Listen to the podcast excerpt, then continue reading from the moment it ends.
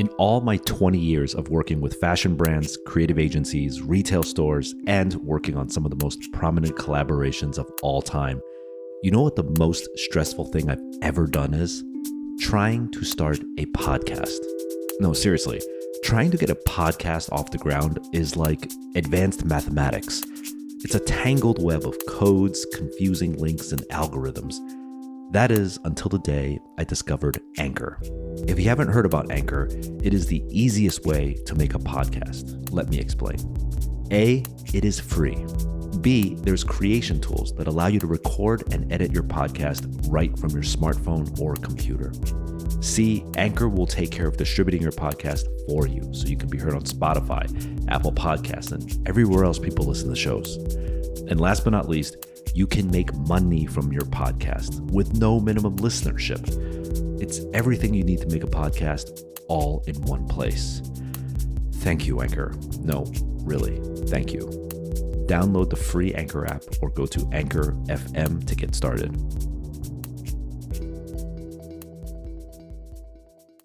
And then I just have some notes that I want to say. Sorry, I'm kind of new at this. So if you can silence your phone, that'd be great. Okay. Let's see. Check levels. Clock is ticking. So, you ready? From Hypebeast Radio, I'm Jeff Staple, and this is The Business of Hype, a show about creative entrepreneurs, brand builders, innovators, and the realities behind the dreams they've built. From 1997 to 2017, that's 2 decades, there has been one shopkeeper whose single-door operation has transcended the entire fashion and design world. A nod from her could make your brand a global overnight sensation. My previous guest, Hiroshi Fujiwara, once said, "Before Colette, was there any reason to really visit Paris?" And while the Eiffel Tower might argue that point, the shop at 213 Rue Saint Honoré was the epicenter of all things design. And Sarah Andelman, the co-founder of Colette, along with her mother, was the captain of the ship. Sarah is notoriously shy and rarely does interviews. For the first 10 or so years of Colette's operation, you could never find a photograph of Sarah. Some thought that when you got an email from sarah@colette.fr, you were actually getting an email from any number of dozens of representatives acting on behalf of Colette. After all, how could one single brain encompass the curation of couture fashion, streetwear, sneakers, books, technology, fragrances, home decor, art, food, drink, and more? People back in the day thought it wasn't possible. And then you meet Sarah and you soon realize, well, damn, it is possible. You just have to be as driven and focused as this petite, quiet woman standing in front of you. So after 20 years of ruling retail, with the world literally in the palm of her hands and the option to do anything she wanted to do, what does she do? She decides to close up shop and start all over again with a brand new career. Some would say this is insanity. Some would cry, "What happened? We thought it was all good. Is there a problem?" And some would wait and see what Sarah Andelman had up her sleeve next. So on a recent trip to Paris, I had the honor of sitting in her studio to try and find out exactly the reasons why. I wanted to sort of go back a little bit to the beginning, since we're sort of at the end at this point. Do you remember the first customer of Colette? Oh, impossible to remember. Really? I have a terrible memory. You don't remember the first transaction? I mean, it must have been, like, special, right?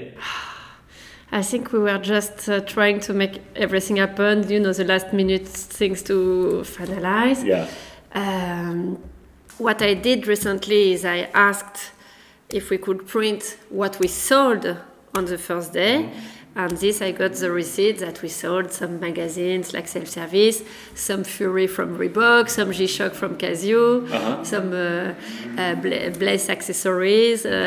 But no, I don't remember. I hope we had many customers this first day. The first day, was there like a line outside? Not at all. It was a very quiet, soft opening. We did an event for press and designers, etc., on March 18, and we opened on March 20.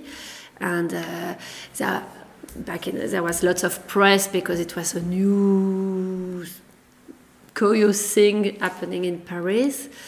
It was not at all. It was certainly busy of people a little curious, not a crowd like we have nowadays. Right. Yeah. Was it the same exact space? Yes. Okay, so you had the three floors. Three floors, the restaurant, water bar at the basement, mm-hmm. the gallery where it has always been in the mezzanine, yeah. and then we did some change along the years. When we opened, the beauty was at the ground floor, mm-hmm. With lots of design products, a little section of streetwear, mm-hmm. and the first floor was already fashion for men and women, and below the gallery space was a little culture space with books, music, editions. So you got that report recently. Do you remember the first day's total sales? No. It was in francs. Okay, wow. Yes. So it's not even euro. Yes, that okay. can tell you how old I am. And I think it was around maybe, I could call our accounts guy, maybe I would say something around 20,000 francs. Uh-huh. Which is equivalent to about what? I mean, it's hard to say because of inflation and everything, but... Yeah, it's not much. Maybe I'm wrong. Because it would be around, I think it would be around 4,000 euro. It's very small. It's like very one jacket. Yeah, but the price were not what it is now. You know, a Prada jacket was much less expensive than what it is today. There was a huge inflation for everything. And you were mentioning you were selling magazines and watches like G-Shock, but not high ticket items. Yeah, beauty, lots of Kiehl's was a big... First time in Paris, so we sold lots of Kiehl's products. Mm-hmm. What were you doing the day before, like setting up for this? Literally the day before? Yeah. We were in the shop. Did you sleep? I don't think much. So we had in the gallery, the first show we had in the gallery was with Purple Magazine, mm-hmm. curated by Olivier Zam, with already... photographers like Terry Richardson, Mark Borswick. So I'm sure we've installed this multi-artist show till the last minute. Mm-hmm. Just going crazy the day before. Yes, making sure we have, I don't know, the price visible. Price tags. And, you didn't have a shop before that, right? No. I was just 20 years old. My mom always had shops, but before it was in the wholesale business. Mm-hmm. She was selling to retailers. Okay. And with this project, she gave us the buying part, and she was more involved in the management. Yeah. And I just finished my history of art studies at L'Ecole du Louvre, mm-hmm. some internship at Purple Magazine and galleries, and it was very young, very fresh, and I learned everything day by day after we opened. So your job before then was an intern at Purple Magazine and school? You didn't have a full-time job? No. Okay. Wow, so your only paying job is Colette. That's true. Now we're embarking on your second job in your life. Are you ready for your second job now? Yes, I'm ready. You had good training, I think. Yes. It's funny because I didn't know it was March is the birthday, same as Staple. So we have the same birth month and birth year, 1997 March, 20 years. It's a long time. Okay, so I want to ask you about... like, you know, the size of the store and filling with all this stuff, right? You are sort of like the creative artist behind it, but was being profitable like a concern of yours? Never. It was, we moved in this building. We live in this building. Yeah. Every day I go to school, my mom go to her shop, it was called Polo, and we see this empty space for few months, and one day we asked to visit this empty space, and immediately back in the days there was Milan Vukmirovic helped us to develop the concept, and we immediately from the first day we visited the space we knew we wanted to bring together everything we like from fashion, art, beauty, and we were so lucky that my mom sold her business. And this neighborhood was very quiet. It was not a trendy, fancy stuff here. So it was a good time to buy this space. The whole building was No. The building was new when we moved. Our apartment, they just renovated. But we booked our apartments on the top of it. On top of it. Oh, okay. I don't know. Maybe 2 years after we booked our apartment, 3 years, we booked the space of Colette. Mm-hmm. And from the day we visited, it was not like we have a concept for a shop and we will visit many locations in Paris. It was this premises, this building. And from day one, it was fashion at the top floor because there was this great light from outside, a little gallery space, the restaurant at the basement, even if it can be weird to have a restaurant with no daylight. Yeah. But it was obvious for us, and this never changed. Interesting. So this address is 213 Rue Saint Honoré, right? So this address really informed the business. It wasn't the other way around, like you said, because most people say, "I want to start a store," and then they look all around for real estate. No, you really created it to fit into this. Exactly. So this kind of answers my future question, which was, why didn't you do more Colettes? Like you say, and I didn't really reply your previous question at Profit. We didn't, from the day we signed the space to the day we opened, it was 9 months, like a baby. We didn't do any marketing analyze, any studies. Will it be profitable? We just went to the brands we liked, as saying, we open a new shop in Paris. Can we buy your products? And from day one, we had this idea to change the windows, the display every week, like a magazine, like I often said. And we are so much involved in renewing the offer, renewing the display, changing the exhibitions in the gallery, that we don't even think to have another shop. And we really opened for the 213 Rue Saint Honoré, when we don't see why we would open another shop worldwide. Here's a first clue as to the peculiar nature of Sarah and Colette. Most businesses want to scale.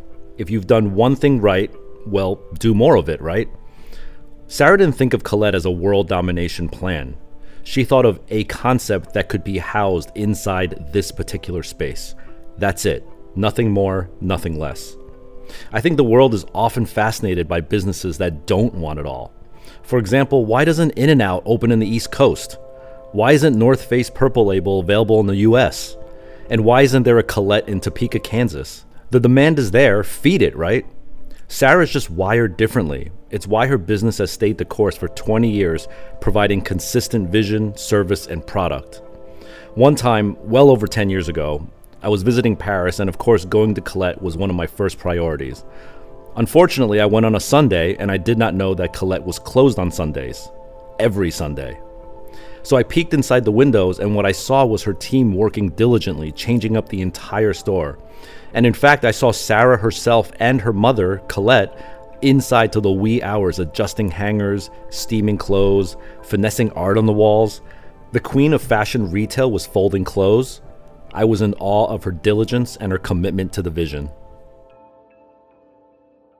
Why did you decide to change the shop every week? Because that's crazy.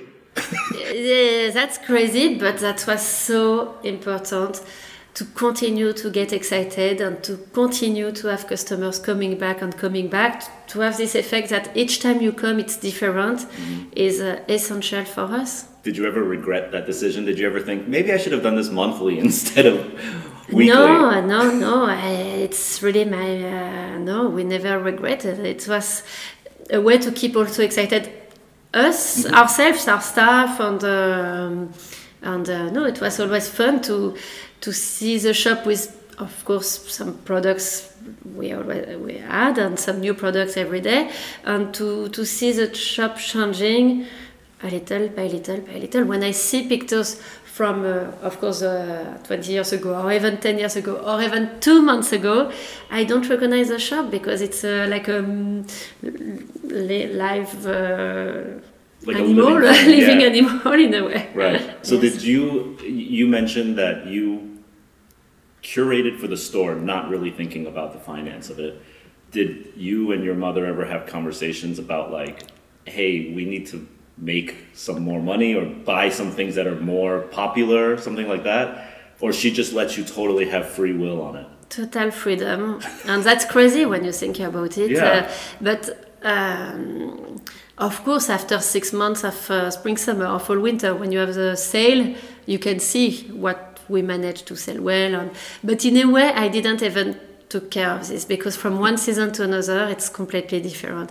And sometimes we stopped to sell a very popular product that we had for a few months because they start to be a little everywhere. So it was a weird alchemy of always looking for the next product that will sell, of course, and that will represent the creativity or new... Some buyers, you know, they come to a sales meeting, right? And they have all these like Excel spreadsheets and computers, and they have a calculator, and they're sitting there doing this. You never. You just buy what? Just based off of gut? Instinct, yes. For 20 years? Yes. Yeah, absolutely. My God, that is... For those people, that's like the most frightening thing, right? But there is no rules. I would be interested to discuss with, I don't know how yourself you do this kind of Excel spreadsheet, but there is no rules.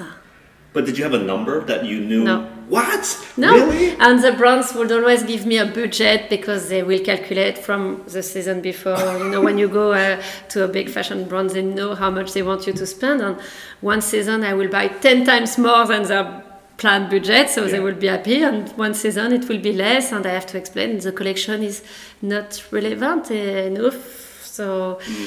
I will wait for next season to buy more. Yeah. I wanted to ask you about that. When you see a brand and you start to lose a little bit of energy for it, how do you tell them that? Sorry, let's see how it goes, and we'll. We are free, and it's also important for the brand to know that maybe they don't take the right direction. But the thing is, for Colette, maybe it's very good for another. Retailer, so that's true. That's right. It's just tricky. Not good for you, but it doesn't mean it's not good for the brand or whatever. Exactly. Yeah. Talk about now. You were buying all this time, but then you started. Obviously, it's very famous now when you start putting your logo and applying collaborations with these brands. Do you remember the first one? Actually, no. You don't remember the first one? With our logo, I know I refused for a long time to just put our logo on a product because I thought it was not enough, not interesting, the two dots. I was totally against it. And I remember people saying, why can't we have a Colette t-shirt? And I said, no, there is no t-shirt. Look at this great brand. Right. This is our offer. And then we started the t-shirt of the month, asking to some brands, one t-shirt for 1 month. Yeah. But I'm not even... 100% sure if I asked to have the name of Colette on it, if it was not just one exclusive t-shirt for us, or maybe yes it would say for Colette, or just it would be blue, or, but no, I can't tell you because we did many collaborations like the Claude Closky with Adidas. There is nowhere our Blue Dots logo, and we did many collaborations like this. We introduced Married to the Mob to Reebok. That was, I didn't know that. Yes, when they did the lips freestyle, it was... That was you connecting? Yes. Oh, I didn't know that. Yes. But you didn't put the blue dots on. No. You wanted Married to the Mob and Leah to be the artist. Maybe Reebok asked me, can we do a Colette freestyle? And I would say, no, Colette is... We are not a designer ourselves. Let's ask this brand to do it. I see. Okay. So, but there was something happened where you started to put the blue dots on. Yes, but I don't remember when. I remember some collaboration like Timberland. I asked them to have blue stitches. Of course, with Nike, we did the one for women with the lace in a dégradé. And Sharapova. I think it's if someone would manage, not me, to put all our collaboration in a chronological order, we will manage to see. But I think it's very, very slow from blue stitch, blue dots, or monochrome dots until we have. And still in the last one, I don't think we had just the logo. Yeah. Try to have it. Right. I felt the same way though when I had ReadSpace. Like I felt like it didn't need to be a brand. You know, people said like, "Oh, why don't you make ReadSpace T-shirts?" But I felt like, no, we have so many T-shirts. I don't need to make my own. So I get where you're coming from. But then you come with this great pigeon. What's the maximum staff that you guys had? team, the whole team? Maybe around 130 people. Wow. And so that's including the sales floor and the warehouse, and yes. then, of course, e-com as exactly. well. Exactly. Wow. That's the maximum, yes. Mm-hmm. And on the back end of the Colette business, was it very structured? Like, did you have a HR team and, like, you know, everyone sort of had, like, a manager and a corporate kind of setting? Not at all. The only, let's say it's like a son, and everybody speaks to my mom. Oh, she will really...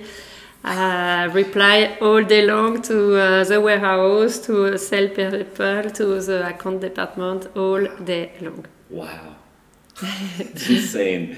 Did you ever feel like, well, in the beginning, how many staff did you have? Like in the very, very 50, beginning? Maybe 50, maybe less than 50. Yeah. So you like doubled in size over that time. I'm sure back then you didn't have online sales, right? No, very early we had Colette.tm, .tf, .fr before we could manage to have a .fr.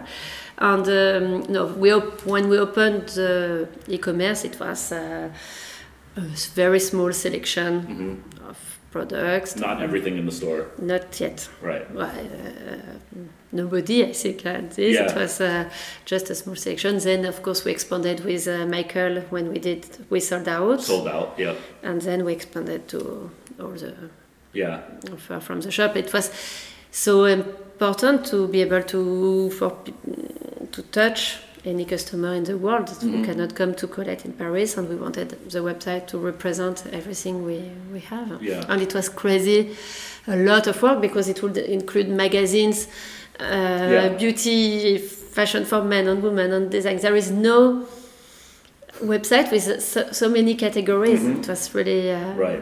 And it's kind of a pain if someone in China wants to buy one magazine and you have to figure out how to ship it to them, right? But they do. Even recently, on the last days, some people would order one Saint Laurent sticker or matchboxes to ship to... one sticker. Super, that's the way it is now. Yeah. Would you say that you're slow or fast to adapt to new technologies? You know, e-com, Twitter, Instagram, like, are you... Like right up on it? In between. Not slow, not fast. I would say at the right rate. I remember when the app started, mm-hmm. I wanted the Colette app from day one. Yeah. But then I asked teammates, the process. We had maybe 10 versions of Colette app, which never came out, between the one with the music player. We had so many versions, and we never did a real one until we did one with Jordan, which was a very funny game to undress the mannequin. But it was such... I kept saying, it has to be different from the website. Mm-hmm. It cannot be so expensive to do an app which would be just for fun. Yeah. So there's like 10 versions of a Colette app that never have seen the light of day. Exactly. That you paid for, obviously. You had to pay for it. No, but not even. I received the designs, the estimate. No. I didn't go so far. I would not waste money like this. That's the thing. I think we have always been very careful how mm-hmm. to spend our money. So Twitter, Instagram, Facebook, of course, we had them very early. And Instagram, there is the day before, the day after. It's a huge change, I think, for the communication of the shop, because even if we had blogs, mm-hmm. we had different way to communicate, nobody realized the activity of the shop, how we had every day something new happening. Yeah. And I think with Instagram, it was an easier way to follow. With many of the people I talk to, Instagram is a real game changer in the way we actually do business. It's strange how Instagram was only invented about 8 years ago, and it didn't really catch fire until 5 years ago, and yet most of us can barely remember a world without it. How did we tell stories before Instagram, before social media? If I think back really hard, I remember spending way too much time and money inside of a Kinko's, printing postcards and flyers for manual distribution within my very own 5-mile radius. It's probably not a coincidence that as social media grew, Kinko's would barely survive and would need to merge with FedEx. So here Sarah lovingly recalls how Colette did it back in the day. So you said there was like a before and after with Instagram. Do you remember before social media, how would you promote, like you get a product in, How would you promote this before social media? Well, that's funny you say that, because we had a few discussions to try to do something on Colette and from the early years to the last. And I had nothing digital on the first 10 years. And I couldn't understand why. I know I changed hard drive.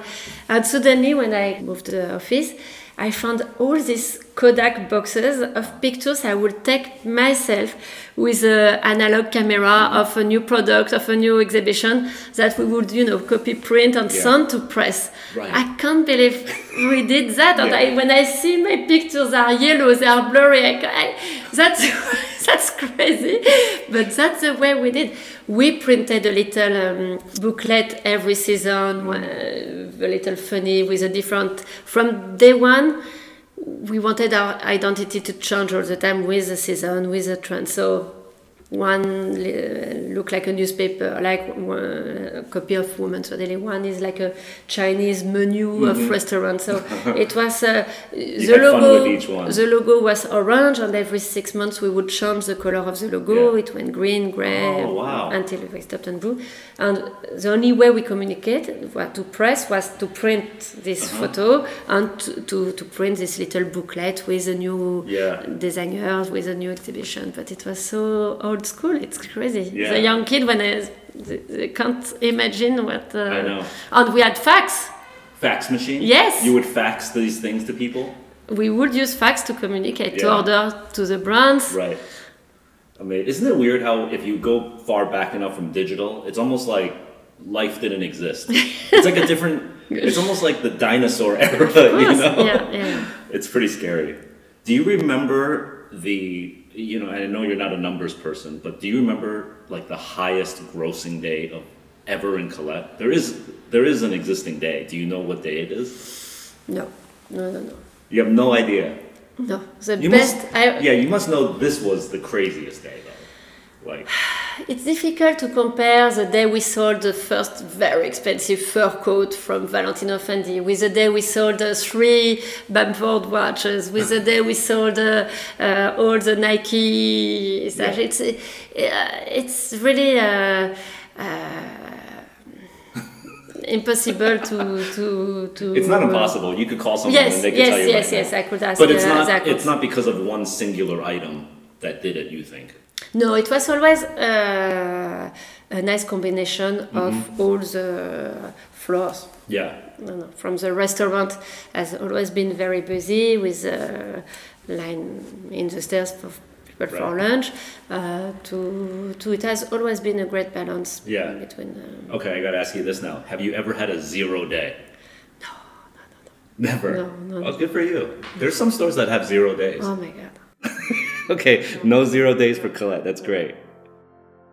Okay, I just have to interrupt here, as this is one of my favorite parts of the interview. I asked the hardest working woman in retail if she ever had to unexpectedly close Colette, because God knows she would never take a day off. It happened one time. And whose fault was it? I'll give you a hint. 2 words. Champagne Poppy. Do you remember a day where, because you were always closed on Sunday to reset the store, but you were always open Monday through Saturday? Yes. Do you remember some times where like you unexpectedly, besides holidays, that like we have to close the store today for some drastic reason or something like that? Like Drake. It happened with Drake. Drake? Yes. What happened with Drake? When he arrived, I didn't realize it was the school holidays. It was suddenly the street was filled, full of people. Was he coming here for a performance or the shop or? For the launch of his OVO. Jordan something. Or something? No. His own collection. Oh, his own collection. Okay.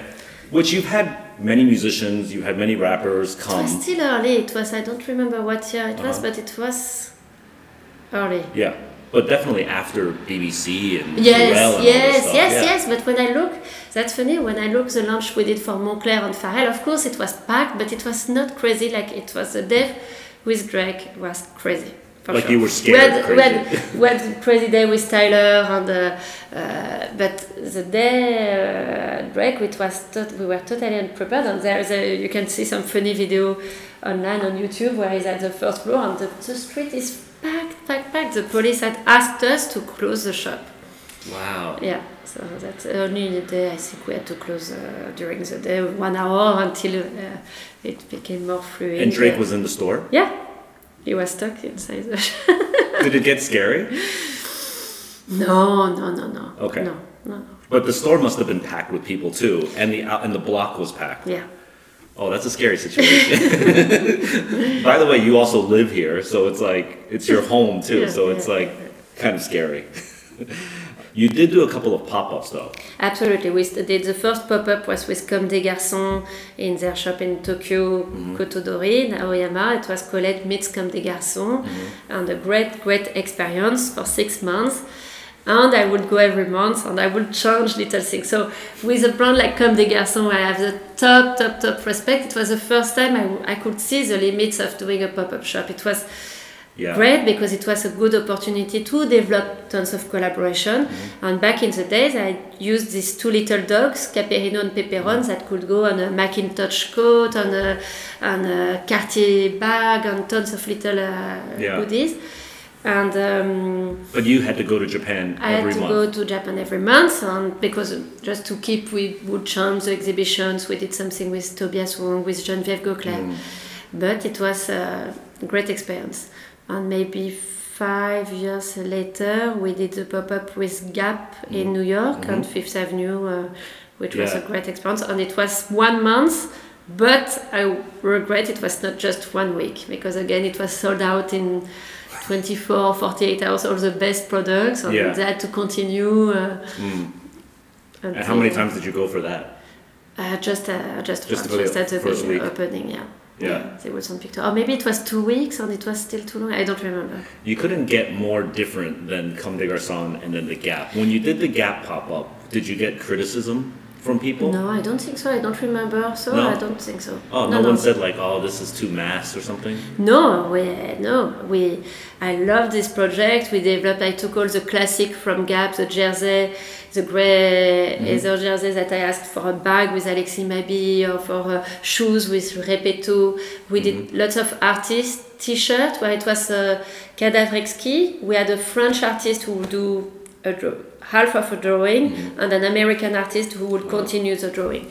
We had a Dashno to paint on some Gap trench, André, Olympia Le Tannin. We had a great selection, a mix of products, and it was a very good response. Do you remember a time where you got a lot of criticism for a decision you made? Not really. Maybe it's my memory. You forget those things. Oh, okay, good. Selective memory. Yes, I suppose. One question I often get asked is, what was one of the hardest things I had to learn as an entrepreneur? And my answer is always the same, learning how to delegate. The only way Staple Pigeon, Staple Design Studio, ReadSpace, Extra Butter, Skillshare, the talks, these podcasts, and more can happen is because I've learned how to delegate. So here's another quirk about Sarah. She doesn't delegate, almost to the point where she admits it might be unhealthy. But she also cites that this might be the very reason why Colette meant what it did for the past 20 years. So the lesson learned here? Different strokes for different folks. I remember when you do the buying, right? You know, and this goes into the fact that you had to go to Comme des Garçons every month to like really be hands-on. And maybe that's when you realized you can't expand because you have to be there, right? Would you criticize yourself by saying you have problems delegating to people? Do you have trust issues with people?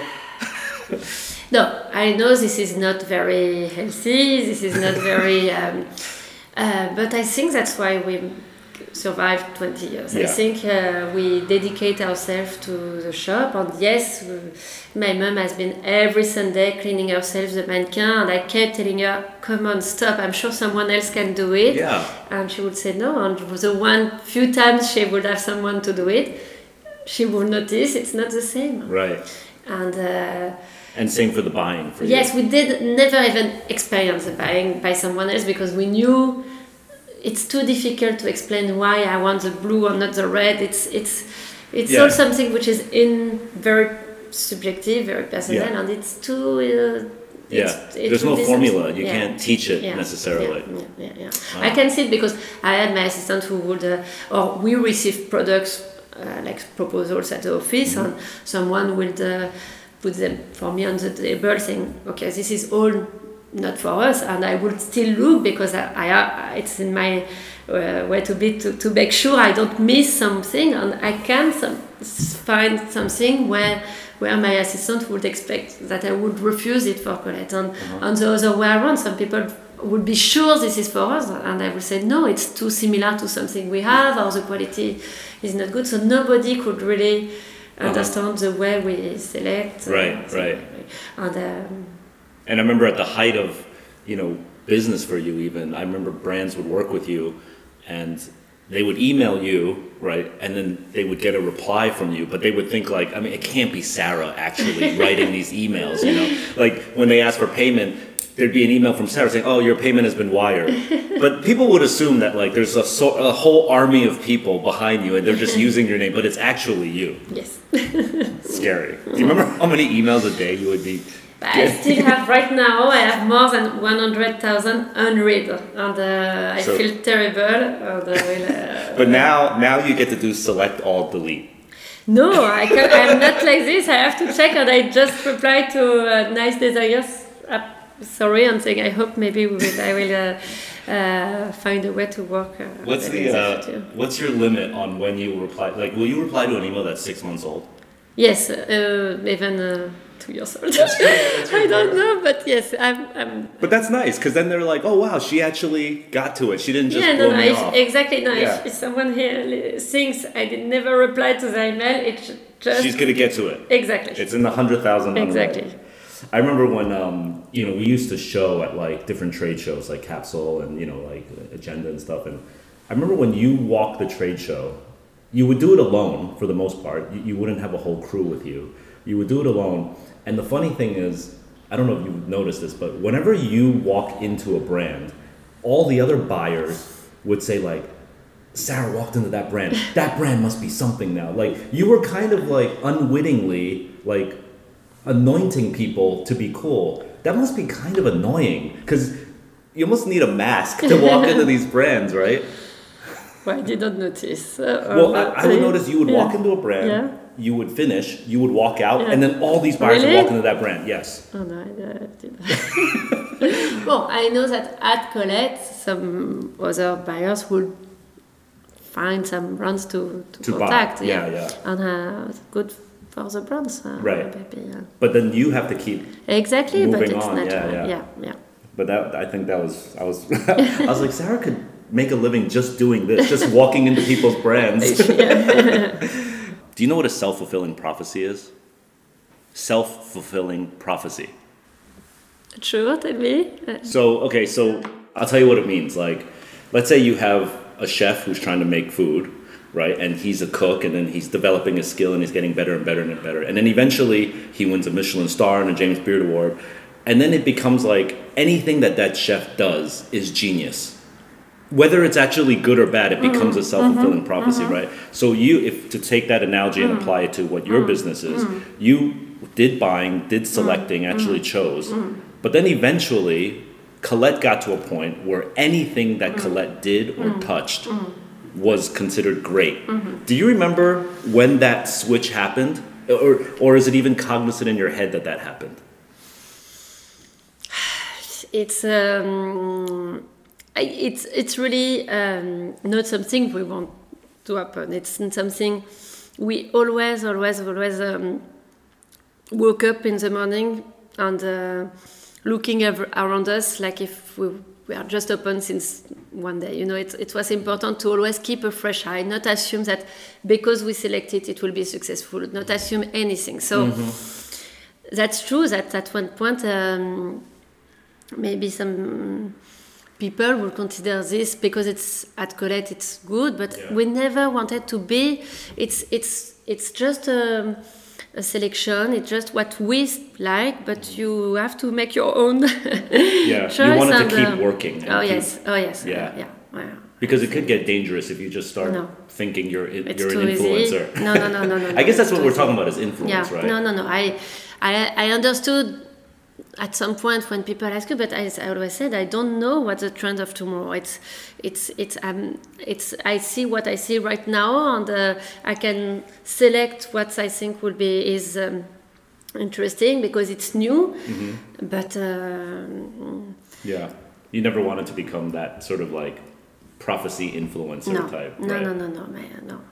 Maybe I have it in me somewhere, mm-hmm. but it's not something I wanted to force out. Assume because it's too pretentious. Right.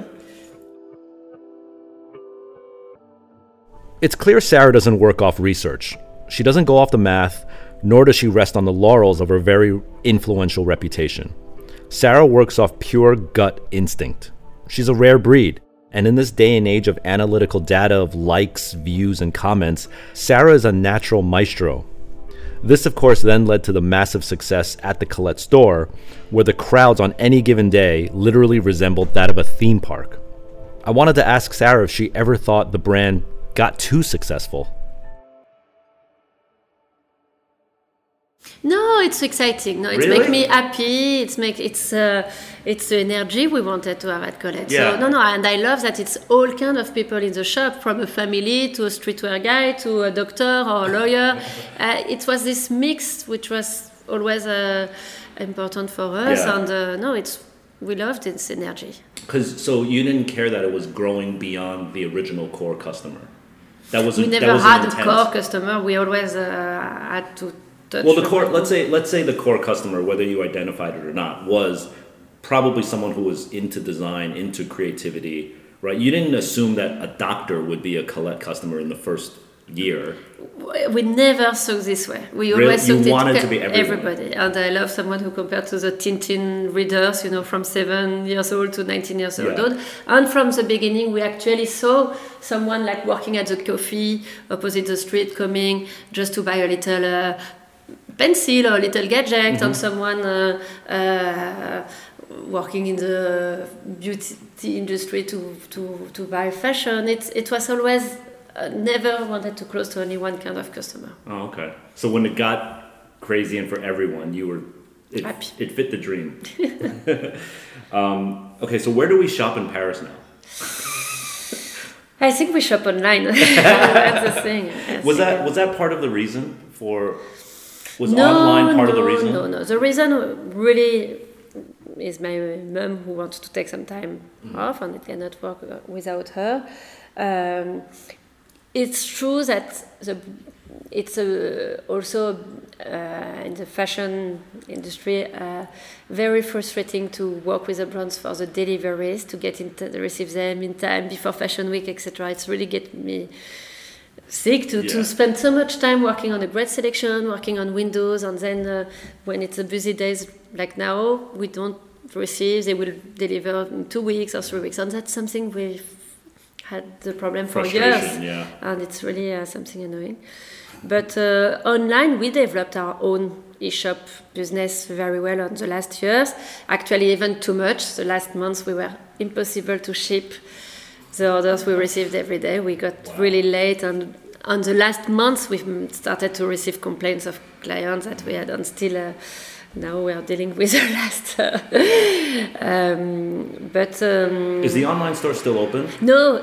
But it was open till December 20 midnight. But you're still shipping people? No, we shipped everything, but now some people received and want to return, or we didn't ship. So we are still have some some things to take care of. Yes. And so you should have gotten your order by now. By the time you hear this podcast. But it's true, there is a turning point in retail in general between e-commerce, between the brands opening their own shops. So do they really need us? They say yes, but I don't know. And did the fast fashion have anything to do with it? No, that was something we were part of it. What do you call fashion? Fast H&M, fashion? Zara. Yeah. No. I thought it was also the Sinao by now, which we took. I think there was always customers for everything. Yeah. Everything, but we wanted to turn the page when it's still going well. Being a sneakerhead myself, I definitely wanted to take this opportunity to ask a quote-unquote buyer about their opinion on sneaker culture right now. And not just any buyer, possibly the greatest buyer of all time. So sneaker brands, listen up. How about the speed of the world? Did that have an effect on it? That's crazy. No, that's true. That's going quicker and quicker. Yeah. And in a way, since we had the shop, the rhythm of the shop was weekly. Mm-hmm. We loved it when designer would have 6 capsules, 8 capsules, 10 capsules. I think it was part of the system. And in the sneaker world, you know how it is. That right now you have to launch 5 times a week. Voilà. And, yeah. But when you started, Nike would drop a special shoe maybe 6 times a year. Yeah, exactly. Now it's literally 6 times a week almost. Exactly. Yeah. That's great, that's good. But how long will it be like this? How much can people spend every week? So there will be, I think, a time with... when I see these young kids who are really into it, are less than 15. Yeah. So what will be the next things they are into in 3-4 years? They cannot be excited like this, I think, forever, no? It's difficult to say a brand, you have to slow down, and they will say, but yes, only if the other brands slow down, because you cannot be Sudanese the one. I have to grow my business, I have to grow my company. Yeah. I think there is still a lot of possibilities to explore, and I think as long as they can elevate their customers, give them culture, give them find a way to make it more interesting than just a new colorway or a new... Do you think they have to hit the reset button eventually on these collaborations and special projects? I think there's still there's still room to grow. Yeah. Okay. I wonder about that all the time. I think about these kids and like they're buying, 50 collabs a year, right? On these special projects. How can that grow to be 100 collabs? No. But it can be other kind of collab, I think. I'm pretty sure. They need to have a meaning. Right. For sure. A story. Yeah. Okay. So. Tell us what is Just an Idea.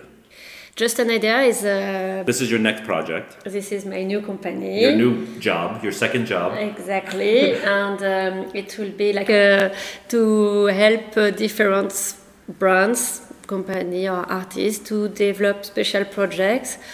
And it can be very different kind of missions. So someone has like a bit of a problem, maybe, and then they need some help fixing the problem. Yes. Okay. Do you already have employees? Yes. Oh, really? So it's quite far along. No, I just start, and I will. I'm very excited, and you will. It will take a little of time, and that's the nice thing about it. It's to take time to really develop, to make it interesting in this world going so fast, like you said. But do you think this is, if you could predict, is this the final career for you, or this is just the next chapter? This I haven't think about it. I think it's my new second life. I think most people have 3 lives. That's what they say. This is my second one. Okay. Yeah. Great. Yeah. Okay. Well, thank you very much for your time. Thank you, Jeff. Yeah.